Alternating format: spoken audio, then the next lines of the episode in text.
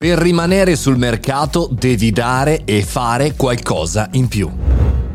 Buongiorno e bentornati al caffettino, sono Mario Moroni e in questo podcast quotidiano ogni giorno parliamo di news, novità dal mondo della tecnologia, dell'informazione, del social.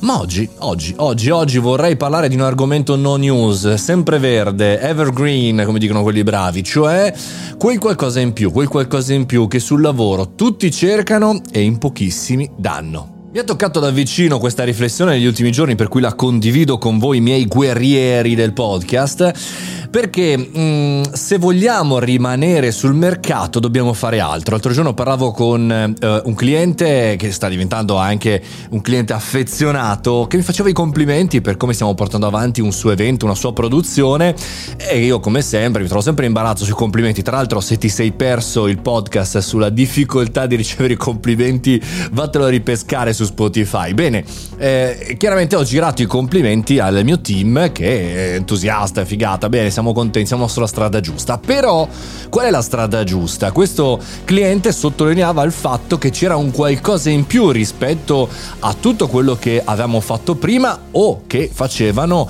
anche i suoi ex fornitori, ovvero in tutti i prodotti e in tutti i servizi che noi eh, vendiamo, cerchiamo in qualche maniera di portare ai nostri clienti, c'è sempre una replicabilità. Nel nostro mondo, oltre all'era della percezione, siamo anche nell'era della replicabilità. Un prodotto può essere prodotto da altre parti a costi inferiori, un servizio può essere fatto per esempio da un'intelligenza artificiale o da un automatismo o da persone senza competenza che utilizzano quell'automatismo per replicarlo. L'abbiamo visto nel mondo della medicina, per i dottori, anche per quelli di quartiere, l'abbiamo visto anche per gli ingegneri, lo stiamo vedendo anche per le consulenze online, social, eccetera, eccetera. E quindi quindi la cosa che dobbiamo aggiungere oltre all'entusiasmo, al talento, chiaramente alla capacità di fare un lavoro e la positività, dobbiamo fare quel qualcosa in più, quella cosa che faresti tu se fosse la tua l'azienda, non quella di un cliente, la cosa che faresti tu per far sorridere il tuo cliente, per farlo sentire sereno e per occuparti della cosa tendenzialmente più importante del momento.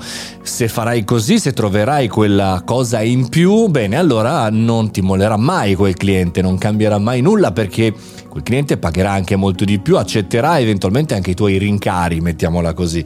Al contrario, se rimarrai molto bravo a fare il lavoro standard, quello che ti viene chiesto è quello che in realtà tu fai come lavoro operativo, beh, insomma, sappiamo bene che fine stanno facendo i lavori operativi. Quindi fare un qualche cosa in più vuol dire anche conoscersi, anzi la butto lì se noi eh, lavoriamo dobbiamo imparare per eh, continuare a lavorare a saper fare e individuare quel qualcosa in più che è diverso da cliente a cliente, è diverso da progetto a progetto e probabilmente cambia anche nel tempo. Insomma, non c'è mai fine nella ricerca di quel qualcosa in più.